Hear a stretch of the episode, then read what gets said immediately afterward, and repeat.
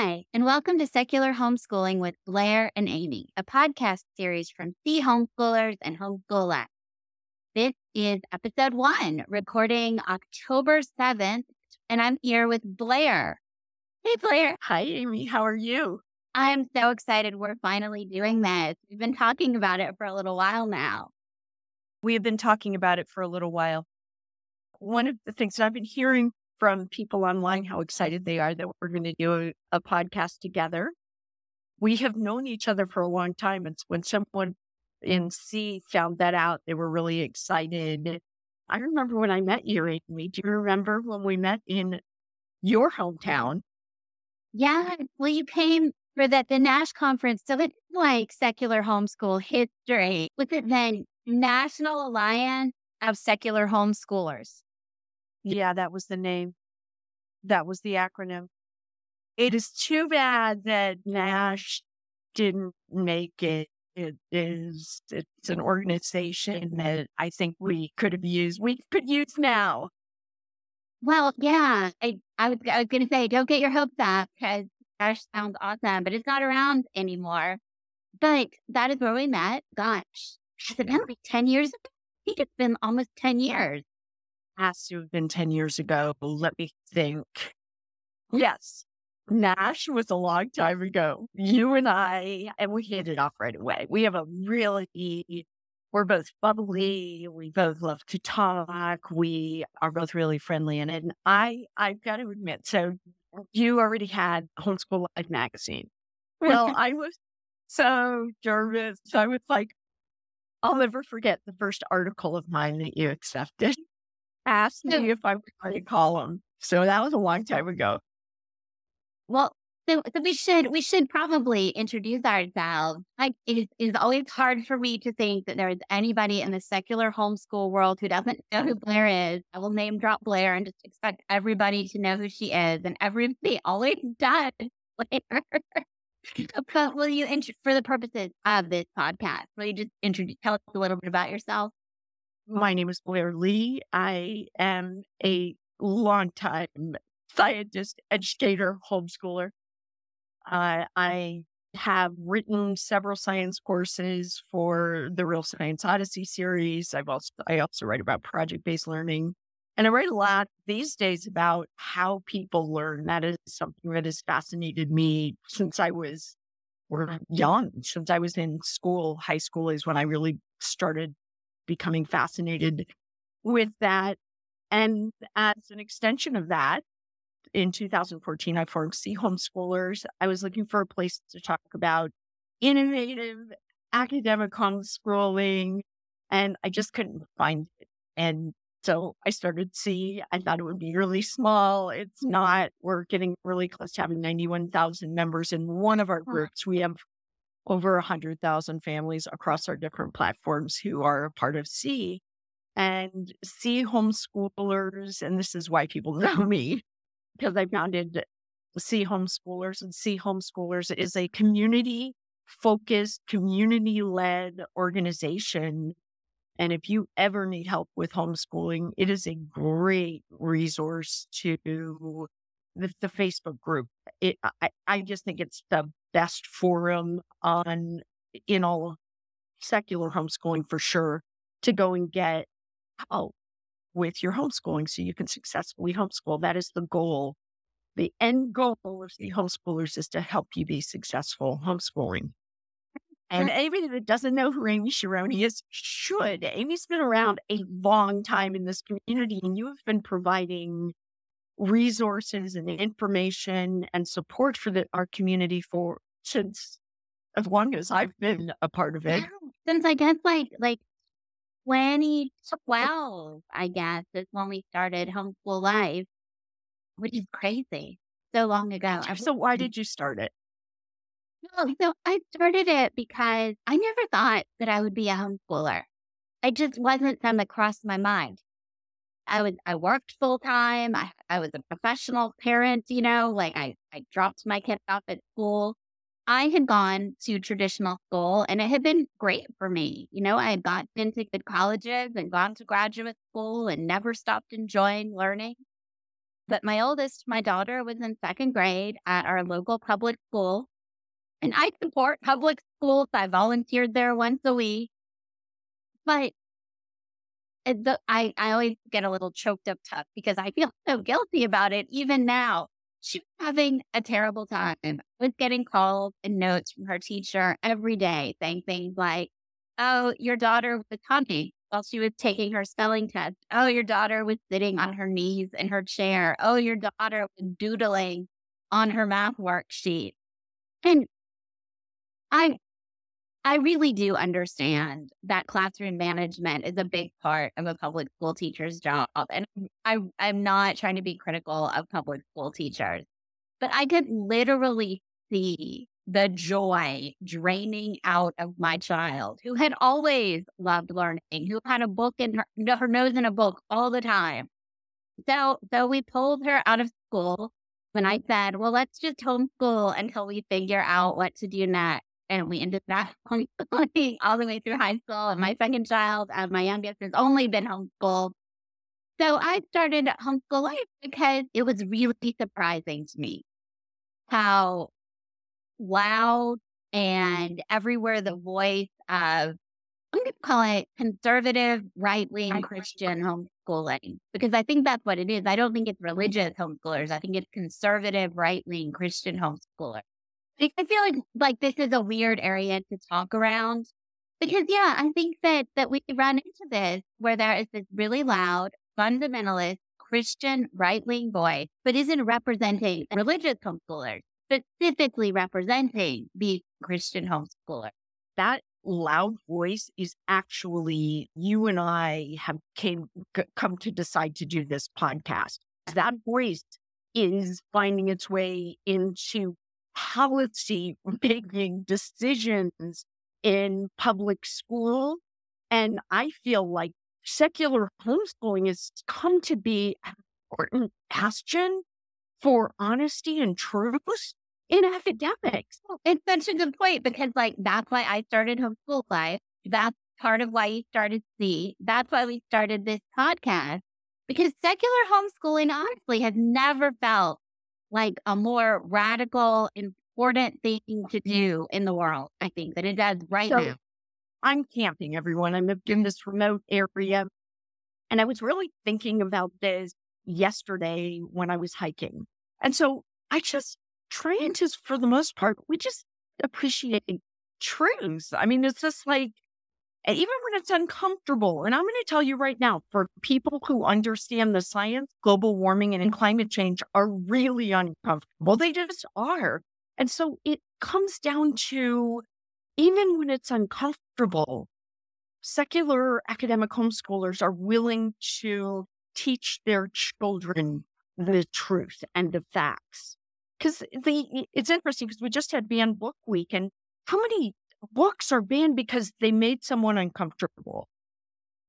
Well, and so then you, and in most cases, these mm. people are white. You start whitewashing everything because what else makes you uncomfortable? Makes people uncomfortable that their ancestors might have enslaved people or that they didn't treat indigenous people well. That's like the understatement of the century. But it's, I think it's kind of scary. It's gotten to the point, it feels like, in some public school systems where, and again, we are not anti teacher. We do not, a lot of teachers are at the forefront of fighting back about this. But it feels like we're at a time where there is this revisionism of curriculum in a way that is designed to inculcate children to a narrow minded races, misogynistic, anti LGBTQ, anti science, anti honest history, hateful representation of information. And uh, it, people need to stand up and speak out. And uh, Amy and I, because we are well known secular homeschoolers, decided to do it. Yeah. So I hope you I hope you're all on the, this ride with us. Today we're going to talk a little bit about how we got here. And the rest of the episodes, we're going to really talk to people to help them homeschool some issues. I really want to dig into some of the subjects where, you know, it's hard to find good secular resources and it's hard to know the way to approach subjects because the resources aren't out there. And so, so we just kind of want to talk through some things that we've done and some things that we'd like to do, some things that we think might help you. I mean, we're kind of all in this together. We're all working on this process of decolonizing the curriculum, teaching honest history, honest science, teaching with the understanding that, that facts change of our understanding of the fact changes, which I think is something that gets left out a lot in some kind of more traditional curricula. So we're really excited about it because, I mean, I don't think it's an overstatement to say that we passionately care about this. We spend a lot of time separately and together thinking about that. These actually evolved from where it started. So, SEA, when I first thought of SEA, I actually wanted to name it Eclectic Secular Academic Homeschooling. Because what I was really looking for was actually an eclectic group of homeschoolers and there were some people using that term, but that wasn't really that common of a term at the time. Now people use it all the time. And it just means you don't necessarily ascribe to any methodology. And then the secular academics, that was a given. But I SEA to as a place to talk about how people were academic homeschoolers, what innovations they were doing, and how we could be innovative with it. Secular academic has come to take a really primary focus for why people come to SEA. And it's because we have held the line. We hear from people all the time that they think that you're too strict. Mm. We would like you to rewrite, you know, they'll find someone who's rewritten a definition of secular to fit mm-hmm. their curriculum. And we will deal with that with people. And the amount of energy and work that goes into keeping secular academic space. Secular academic is surprising. I had no idea, and I had no idea that SEA would become that space. It wasn't because it wasn't really what it was intended, but I'm a scientist. And I have a degree in evolutionary biology, chemistry, and environmental chemistry. There was absolutely no way, none that uh, we were going to start misstating science. And because of my work that I've done in service work and just my philosophy of life and the world, there was no way that we were going to start revising history to make it more comfortable for white colonists. I've always appreciated the holding that. I think that people who who who wish that you would relax that have never lived in a world where there wasn't a SEA holding that hard line because I lived in that world, right? That's the world I started homeschooling in. And there are dozens and dozens of sites that don't vet for secular curriculum, that include curriculum. But uh, there's no reason that people who want to use an inclusive curriculum or non sectarian curriculum can't use that. I really appreciate that when I see a curriculum on the seaboard, I know 100% that it's secular. And that, I mean, that is a big project and one I know I'm not the only person who appreciates. Almost every other place besides SEA that you go to is going to be a lot more loose. So my feeling has always been go there. Don't try to change SEA because it's come to take a really important place in the homeschool community. Well, Amy and I, by the way, write curriculum. And I've always understood that what I'm writing, it isn't for everyone. It's it. Find something that's right for you. It is truly the beauty of homeschooling that you get to make those decisions and those choices. For those of you who agree with Amy and I that the history that is taught to children should be honest, as honest as you can make it, should represent facts in a way that does its best not to introduce bias. If you think that you want your children learning science as it happens or as we best understand it to happen, then this is a good podcast for you to be listening to. And if that doesn't resonate with you, there are a lot of other podcasts for you. I have been so frustrated in recent years by I, I've seen a lot of non secular curriculum companies putting out critical thinking curriculum. And the big idea behind their critical thinking curriculum is that you should be willing to listen to the other side of an argument, which is lovely. If you're arguing about, I don't know what you should have for dinner, or who's the best Teenage Mutant Ninja Turtle. But when you are talking about science, when you're saying there is no other side to evolution, there is no other side to people should have civil rights because they're people. There, there's no other side to those things that we have to respect slavery was an inherent bad thing. Like there's no other side to that. When I used to go to homeschool conferences in California, there was a period of time where I would have people come up to me to tell me that I was as biased about science as the religious people were because I did not present creationism. And this just actually gets to kind of one of the problems that I see right now. And it is that people are upset when they really believe something with other people who aren't willing to treat those things as facts. I speak for most scientists. If you can present evidence that there is a supreme being who created organisms, bring it on. We want to see it. Okay.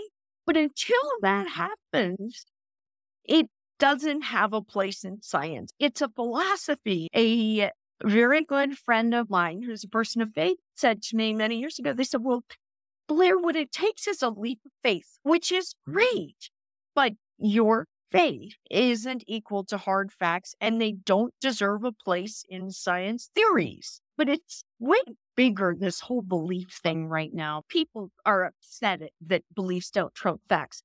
And one of the reasons we're talking about this is at this time is the person who we're going the word Trump for casual conversation because he has managed to to really change how strong people are about holding on to their beliefs and insisting that others confirm that they're facts right? I and it's not just him. One person didn't isn't doing this, but other people have picked that up, and it's like a movement. Yeah, it's like people. a zeitgeist. It, there's like this entire crowd of people who just make up facts, and it's hard to. It is hard for a thoughtful person to know what to do. Like at first, I genuinely would try to engage with people and their made up facts, but I realized that that's not even, they just that that's not actually what they want. They don't actually want anyone to engage with their made up facts. And no. I don't want to send my kids out into the world not understanding the difference between somebody's belief system and something that's objectively, scientifically, historically true. They have been extremely clever. Like they're these are brilliant people by the way, who are crafting what they're going to do as the next step. For many of us, we were unprepared for how much this group was going to fight. I think we really need to realize is we are seeing a rise in indoctrination. I think we need to call it that. And you might think a bunch of people aren't going to believe that. If indoctrination were not that successful, humans wouldn't have been doing it since so I think if you go back in human history, right? When indoctrination becomes a part of your culture, when the things that you're trying to indoctrinate people become a part of your culture, then yeah, you can change people's views on things. As a cohort the secular academic community is really poised. I think we're in a special position to have control over what our kids, the materials our kids use. And so it becomes really important that we push away those the sort of materials and information that is geared to indoctrinate children into thinking along par- a party line and give them the honest representation of facts, theories, and whatever other type of information. Kids can take that information, that knowledge out into the world as a counterpoint to and to get back to what you were talking about to as a counterpoint to the people who are saying we need to listen to both sides. I, I, now I'm not against listening to both sides, but sometimes no, you don't. Yeah, I don't think that you that that a, an American person who's offended or who's looking for reparations who thinks that that's important. I don't think that they should that that they're being unfair. They refuse to to converse with Klan members. Yeah, I just don't. And I think that to put to even say that, I, I find it offensive. Don't you, Amy? I absolutely do. I think that where we are right now reminds me so much of I, I teach Reconstruction, the period after the Civil War. It's one of my favorite things to teach because, you know, it comes with all of this amazing potential. And I think of it as I, I really see an echo of this in like the Obama presidency because I feel like so many of us thought that when Obama was elected, it was like a symbol of all the things that we had fixed and healed and made better in our country. I mean, I felt that way. And totally way. What you see is you see this reactionary pushback. You see people who are like, oh, no, no, no, no, who want to ruin it. I, I mean, I think like a very dramatic way of saying it, but I think who want to ruin it any way that they can. And that's exactly what we see in Reconstruction. Do you remember when he gave this speech? When he gave that, like a lot of um, I'm going to be really honest, like a lot of white people, I thought, really? Yeah, I think your presidency is an indication that we're past that. And of course, he had much more insight, much more mm-hmm. brilliant than me. And he was, you know, dealing with things that as a white woman I've never dealt with. That sort of oh, the racism, both overt and covert. That, and I think that he was trying to start a movement, and too many people were lackadaisical about the movement. And and he was right because behind the scenes, these races, like the birther thing and all of those things, we didn't take it seriously. And he understood that it was really serious and that the movement was gaining traction. And then a woman is be, you know, the Democratic hopeful after Obama. And that group just said, first an African American and then a woman. That's not mm. happening. And they managed to get enough support for Trump. It went to, to elect Trump. One I of was, the worst night of my life, the election I, turns coming in that night. I mean, one of the I I cried. can't remember another I time cried. that I felt so hopeless. There have been terrible things since then, but like that was so unexpected. It just and then when I think of, so I like this analogy where let's say you let mice loose in the walls of your house where the wiring is. And so once you get rid of the mice, you can have an electrician come in and patch things up, but unless you, you're never going to fix everything.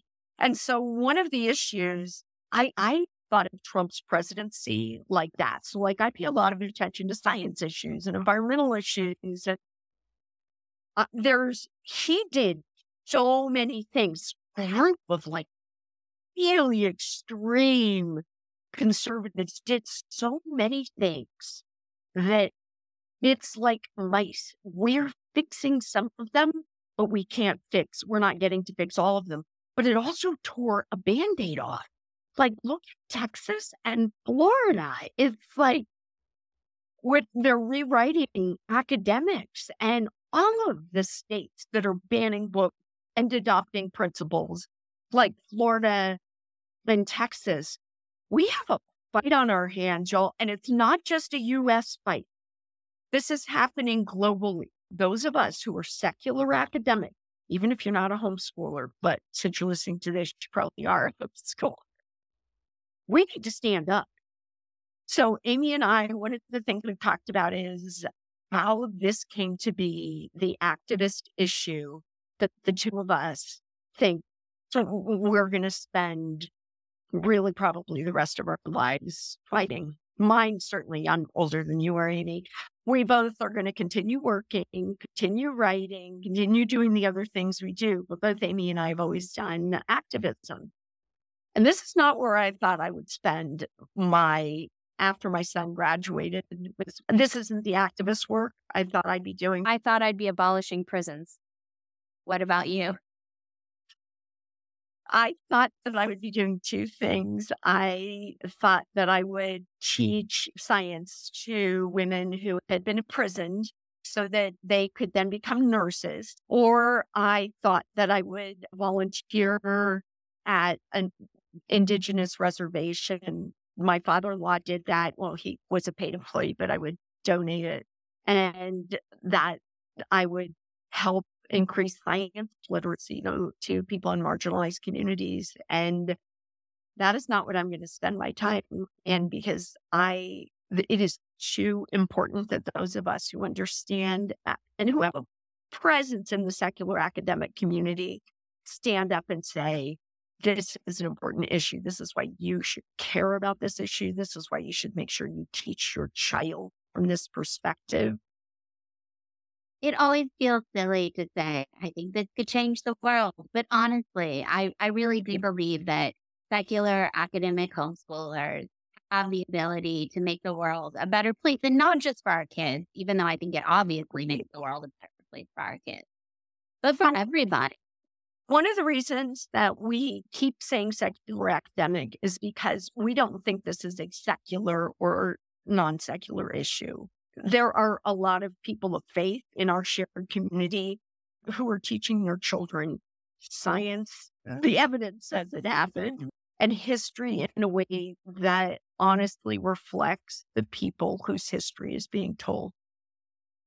Yeah. And I, I guess this is a good time to kind of kind of take a moment and say that the two people talking to you in this podcast are both, I mean, we are just rolling in the privilege of our lives. We are both white, middle class women who have been fortunate enough to have excellent education, who've been mm-hmm. able to, you know, start and run successful businesses.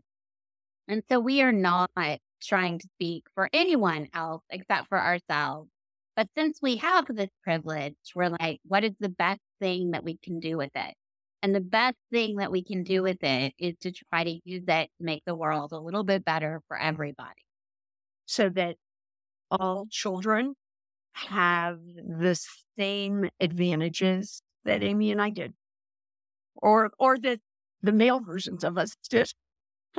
Definitely there are challenges to, to being a woman in the world. So I hope that we have taken from that empathy. But we would never pretend that we have experienced what other people have experienced. We never try to occupy things that is more appropriately occupied by someone else. But I know that most of the people in my homeschool community are privileged white women who want to do a better job. And so I think together, us trying to do that is, is just really important. And we're not putting that emotional labor on other people. I run a little school, and I would say that 80% of our students are LGBTQ plus in some way or another, including my own kids. So, so it's definitely something that we care a lot about, even though I am, again, a cis straight white woman. So you'll see Amy and I be soft around some issues where we, because as an ally, we obviously don't want to say that we know the way certain things should be presented. What we're looking at is the academic and how right. can you approach this subject academically. And that is something that we are very good at because we are both giant nerds. Giant nerds who have spent a lot of time thinking in these spaces. Sometimes it's really subtle. Sometimes it's obvious is, is evolution in materials or not. What isn't always as obvious is the so, what's the ancestry of all of the people who are presented?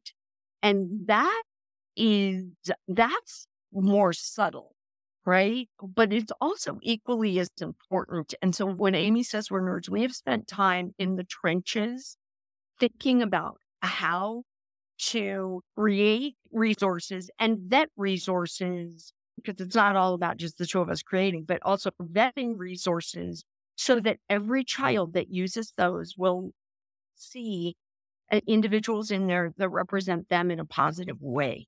I'm sure that there will be times where we get it wrong. And if we do, I hope that you'll tell us. I hope that you'll call us out and call us in. And, you know, we're not going to be defensive. If you tell us that we've done something wrong, we're not going to tell you how you should feel about something that we've done. We're going to listen. We're going to take the feedback and we're going to do better because that, that again is part of our agenda as people who are working to make secular homeschooling a safe and inclusive space for everybody. Those are big conversations.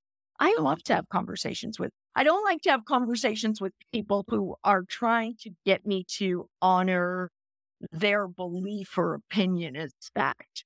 But conversations about these gray areas, these nuanced areas, you know, I think actually those are really important to have. And I think those are really important to help our children be able to negotiate as well. So, Amy, can we jump back? Did you say everything you wanted to say about resources that were written by people who wanted us to talk about both sides? I think so. I I just I just noticed that there was this trend in the homeschool world where all of a sudden there were all these critical thinking books. And it was very exciting because I was like, I love critical thinking. I want critical thinking books.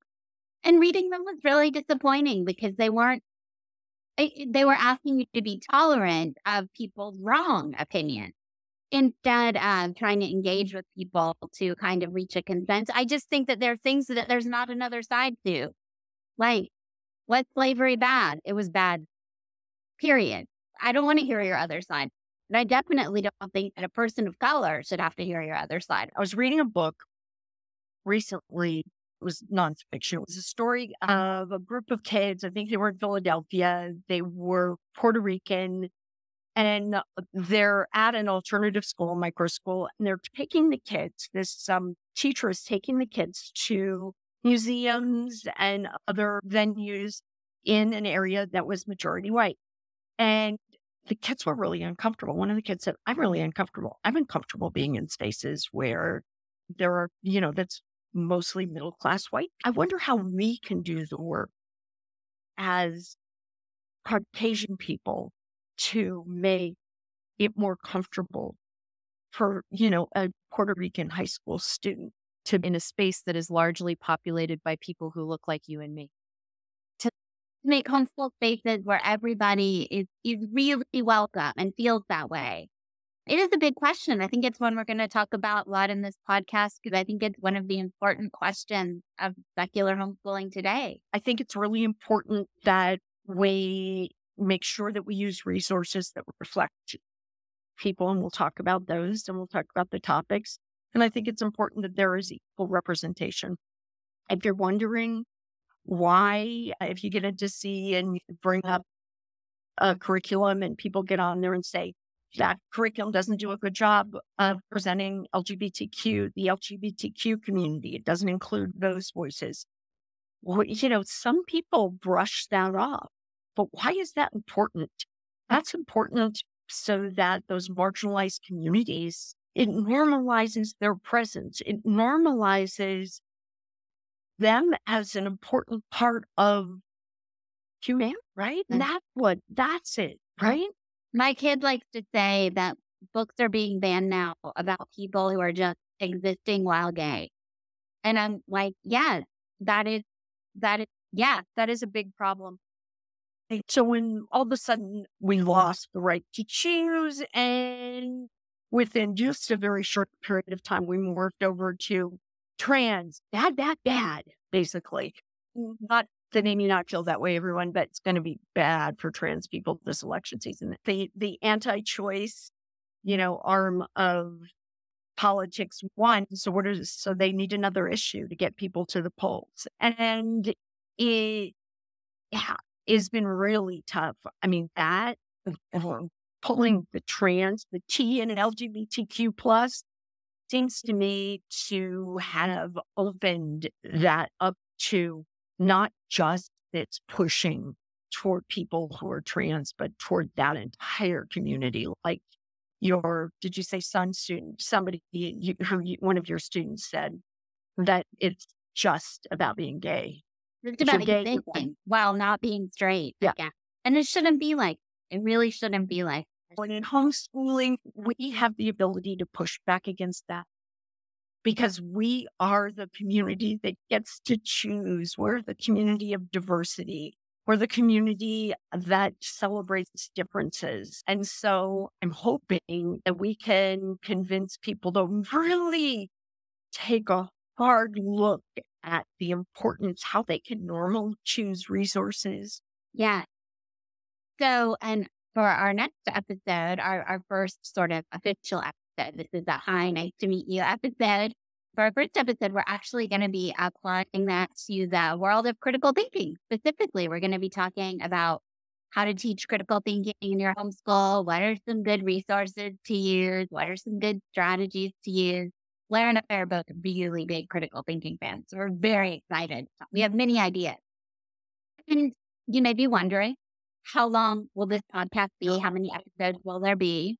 And the answer is we have no idea. We may just keep doing it forever. Blair and I have a lot to say about this. And if you have suggestions for things that you'd like to hear us talk about, shoot us an a- email. You can email podcast at homeschoollifemag.com.